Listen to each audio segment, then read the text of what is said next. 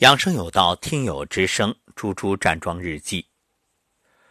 猪猪老师是我见过的非常有毅力的人之一。其实当初和猪猪老师沟通，开始录制《猪猪站桩日记》，也是临时起意，一时兴起。没想到这不知不觉已经超过一百期了，这需要怎样一种毅力啊！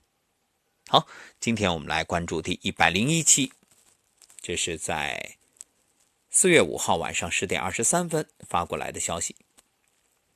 老师晚上好，昨天上完课，吃完爱心晚餐，到家八点多，眼睛睁不开，想直接躺床上，可刚吃完东西就躺下，总是不舒服，于是洗漱、洗衣服，不停深呼吸，喝下益生菌，揉腹排便，躺下时肚子空空的感觉真好。早上五点二十闹铃响，深呼吸，放松，揉腹，起床去卫生间，再次排便，终于恢复了正常的一天两次排便，开心。洗漱完下楼颤抖功，以前颤抖功的时候左侧腹部会疼，今天换成了右边。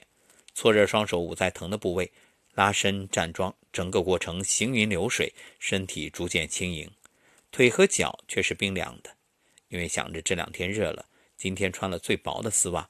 早上还是凉，想起很多年前的冬天，外面寒风刺骨，上面穿着大衣，腿上就是这样薄的丝袜，那个时候竟然一点都不觉着凉。现在想来，真是自食其果。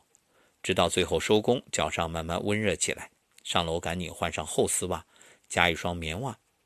就在我给老师写站桩日记时，小闺蜜醒来，让我陪着她躺下。本来我还想说要收拾完准备上课。小家伙暖暖的一句：“快来，我给你暖暖脚。”被这小家伙萌化了。